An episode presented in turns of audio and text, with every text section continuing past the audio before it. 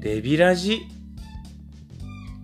どう？このシンプルなオープニング。いや僕はシンプルな方がいいと思います。で皆さんそう言われる方がめちゃめちゃ多いと思います。そうっすよね。はい。で眠い時にあのテンションで来られたら消しますもんすぐ。絶対。イラッとする。イラッとする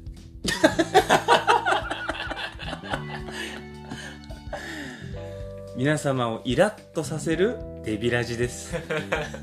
してるかわかんないけど。今日ねちょっとお話ししたいのは、はい。あの裏チョンでさはい。あのテニピンっていうのがあるんだよ。はい。でこれも、はい。あのちょっと小デビと論争になって小デビはあテニピンですっていう。イントネーションで。いはい。いやいやテニピンだろはい違います。テニピン。で すなんそれピクミンみたいな。なんそれピクミンみたいな。そのイントネーションなの？みたいな。はいまあまあではいあのねやっぱテニピンちょまあ僕はちょっとテニピンっていうそのあのまあまあまあ由来というか、はい。まあ、テニピンとちょっとイントネーションでずっとお伝えさせてもらうけどはい。あのねなんでああいうものができたかっていうのを意外と知らない方がめちゃめちゃ多いの。うん知ってる？うんうん。いやまあえどなんであれができたかっすよね。あまあまあまあわかりますよ。なんとなく。はちょっとじゃあ説明してみてよ。えっ、ー、とどこでもうん。誰でもうん。テニスができるよ。うに、うん。であれ段ボールとかでもいいみたいですよね。うん、もうねあのー、はしょりすぎです。それはそれははしょりすぎです、はい雰囲気もちょっと違う。あちょっと違うんすか？これねデビラジご視聴の皆さんはい。あのマジで右から左に流していいんではい。ちょっと聞いてください。はい。まずですねはい。あれねあのー本来は手のひらケットって言ってあの静岡にいらっしゃった、はい。ちょっとね、まあ、個人名はちょっとさすがに出せないからちょっとあれなんだけどう手のひらケットっていうのを開発した方がいらっしゃるのよで僕実際お会いして、うん。あのー大阪でスクールやってた時には、はい。実はもう取り入れてたんですよ。うんでまああのスタッフに当時ね一緒にやってたメンバーにいろいろこう話して、ちょっとこれ入れようかって言って、はいはい。そのちゃんとレッスンフィーとして対価を取れるように、うん。その商業用にうその内容とかをちゃんと開発してん。レッスンとしてうん。このねいろいろこう、まあ、提供させてもらってたんですよ。はいその時は手のひらケットって言ってはい。あのーただそれ特許取れなかったのよ。ああそうなんだ。っていう経緯がまあその静岡の方でまあちょっといろんないろんな方がやっぱ寄ってくるからそういうさ、うん。使えるんじゃないかとかっていうはいツールって、はい。でやっぱねメディアは早いの拾うのが。はで先にメディアに出ちゃってたんだよね。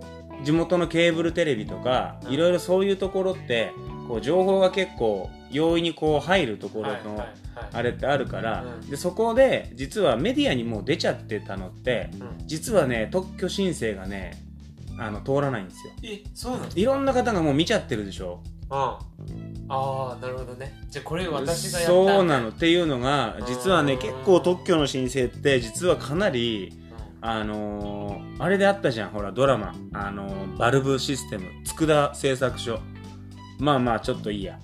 あのね。でまあその方は開発されてでその方も結局もう使えなくなっちゃったの。いろいろちょっとまあ揉めたりいろいろあって。で使えなくなっちゃってその方もちょっと場所を移動されたのかな。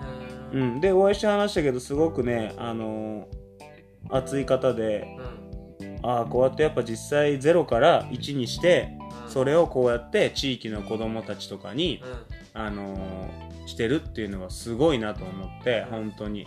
だからまあでそこからやっぱね5年ぐらいしてからかな。であのー根本言うとテニスっていう競技がうん。マイナー競技なんですよ。日本国内では。やっぱり。うん。でその理由っていうのがこれご視聴いただいてる方分かりますかね？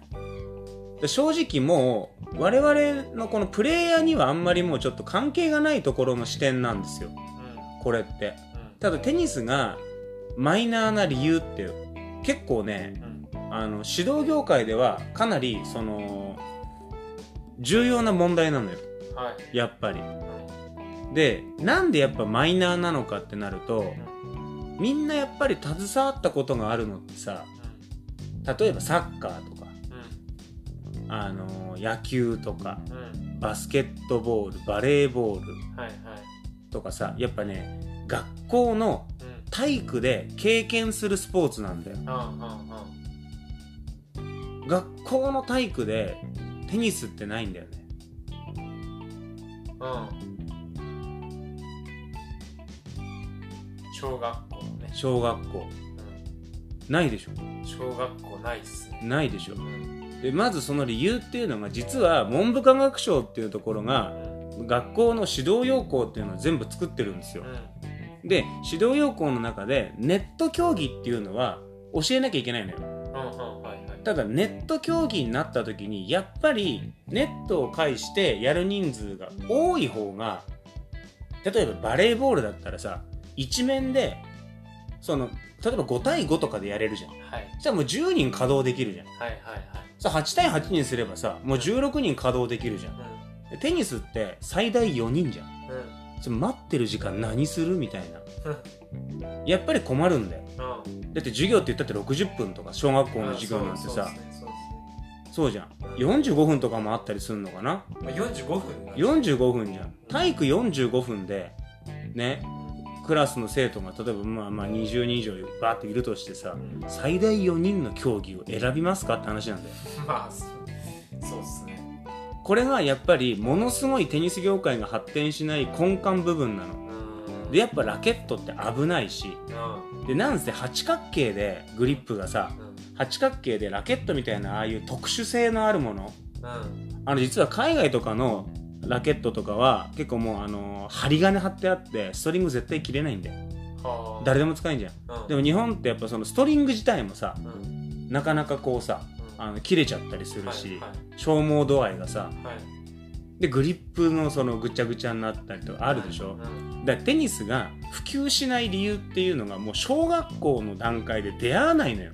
はい。てか出会う必要がないスポーツなんですよ。あテニスって。あそうなんだラケット競技じゃないですか。でラケット競技ってなるでしょ？うん。ラケット競技ってなった時にも選ばれないんですよ。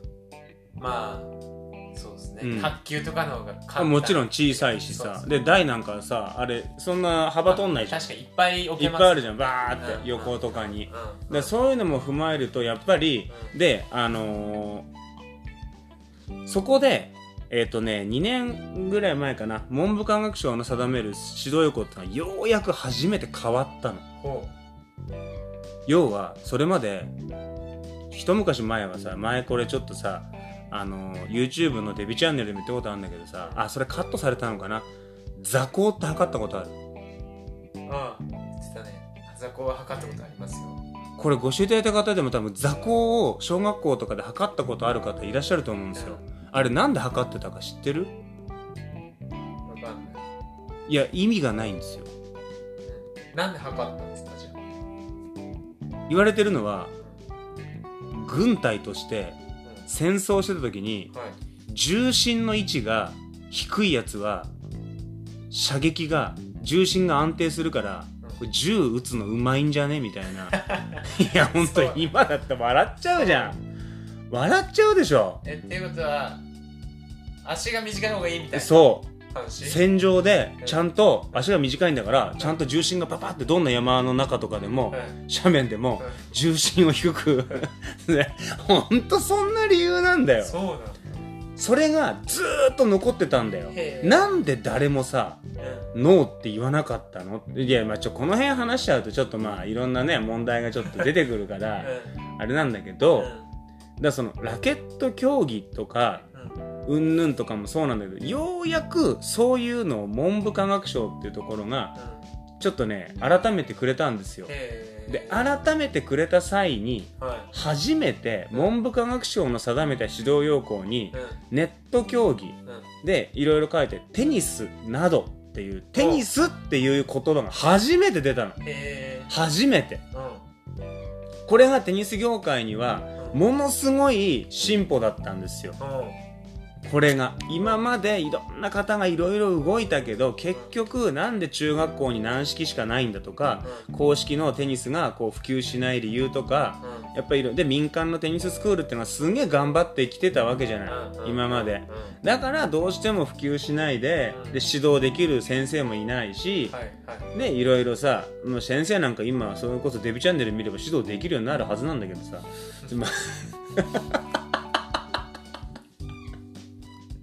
すいません。はい。こういうとこね。そういうとこっす。はい。そういうとこです。まあそれではい。いよいよネット競技にテニスできますよって入ってうん。でテニピンっていう、はい。要はだから誰でもどんな子でも、うん。だからさっき言った段ボールでもうん図工の時間に作ってそれを体育の時間にそのまま使いましょうとかさ、うんいろいろ小学校の学習指導要項にはまる範囲でうん。いろんな創意工夫をしてとにかく子供たちにテニスに近いうん。要はネットの競技。はい。でこれ実は危なくないですとかうん。道具使うっつったってさスポンジとか段ボールなわけじゃない。はいはい。ラケットみたいな危ないだ危険回避がとにかくリスク回避がちゃんとできるっていうのが大前提だったのよ。うんうんうんってなるとやっぱそういうもので手のひらと同じような感覚でこれができる。でいろいろルールがあって実はテニピンの場合っていうのは必ず 何人でもいいんだけど必ず何回かラリーをしてから得点を競わなきゃいけなうん。いいきなり得点にしちゃうとできない子が全くその面白さが分かんないのよ。っていうところであのテニピンっていうのが今小学校で結構ね体育でやってくれてるところも実はあったりするの。そうなんですそうなのへでそれやっぱさねこうご存知ない方たくさんいるじゃん。ーうん。これ何なのみたいな。うんこれがなんかテニスに生きるの？みたいな。でこれは未来の開発なんですよ。未来の子供たちのとか未来のテニスがもっとこれから発展していくかもしれないしうん。っていう、あのーアイテムなんですよね。うん。本当に。はい。だからそれでテニスっていうものが少しでもだあそこから正直いろんな競技を選べるはいはいはい。んだけど、はい。実はまあそれまたちょっと深く話すとねすげえあのうんーもうすげえ10時間ぐらい必要なんでうんあのかなりマニアックな話になっちゃうんでこの辺までにしときますけど、はいそれであの手にピンっていうその親しみやすいし、うん。ピンポンみたいなさああはいはいはい簡単に。はい。手でピンポンできるじゃん。うん。ピンポン。卓球だとちっちゃすぎるし、うん。であれスポンジボール使うって決まっ決まってるっていうかそういうね概念すらこうちょっとアバウトでいいのよ。うん。そのやりやすい方法は先生がその場で考えてくださいよっていうさ、一番のそのコーチング導いてくれればいいじゃん。そのルールを覚えさせることが大事なんじゃなくて自分の体をこう扱ってそのピンポンみたいな上向けて上に飛ばしてネットを越して相手と競うっていう、まあ、それが本当テニスのね基礎になってるのでっていうところでちょっとまあそういう説明をあんまりされてるとこがないかもしれないのでテニピン。のね、うん、なのであのこのちょっとデビラジをはいちょっと介してはい。ぜひあのちょっとねご理解いただけた方はあの本当ちびっ子たちのためうん。うんっていうのが一番です。はテニピンは。いはい。実はね結構あのバウンドテニスとかショートテニスとかっていういろんな実はネット競技ってテニスから派生してるのって実は結構あったりするの。ああ。んま知らないと思うんだけど実はラケット競技って今でほらパデルとかもそうじゃんやってみたいいですね。やいやあれは本当僕やったことあるけどもうあのまあまあまあ まああのまあいろいろありますね。いろいろあります。なのでちょっとまああのテニス界をぶった切るというか、はい。ちょっとまあそのテニス界のねほんと裾野のね、あの将来テニスっていう競技が発展するための、うん。うん、そのアイテムについてちょっとまあ話させてもらいました、はい。ので多分裏チョンでふざけてほしてはい使った動画がね配信されることもあるとは思うんですが。本ちゃんはやんないですか？本ちゃんは別に本ちゃんはもっと大事テニピンだったとしてももっとちゃんとテクニックを教えないと実はダメなんですよね。はい。そこあんま言ってる人いないんだよね。あそうだうん。ただこう打って動いて打ってとかっていうのってじゃなくて実はねあれまた大事なところあったりするんだけどまあそれまたあのラジオかまあ裏チョンだって喋っていいんだったらあれですけどみんな嫌がるじゃん。なんか裏チョンで僕がちょっと喋り出すうわ出た出たこのテンション本ちゃんのノリでしょみたいになってさ。いじめいじめいじめられるんですよ。いじめてない。何言ってまさしまさしまさしいじめる。まさしがいじめまさしがいじめる。助けてください まあそんな感じなんで。はい。はい。ぜひテニピンの方もおお見知りおきを。はい。はい。それではまた。バイバーイ。バイバイ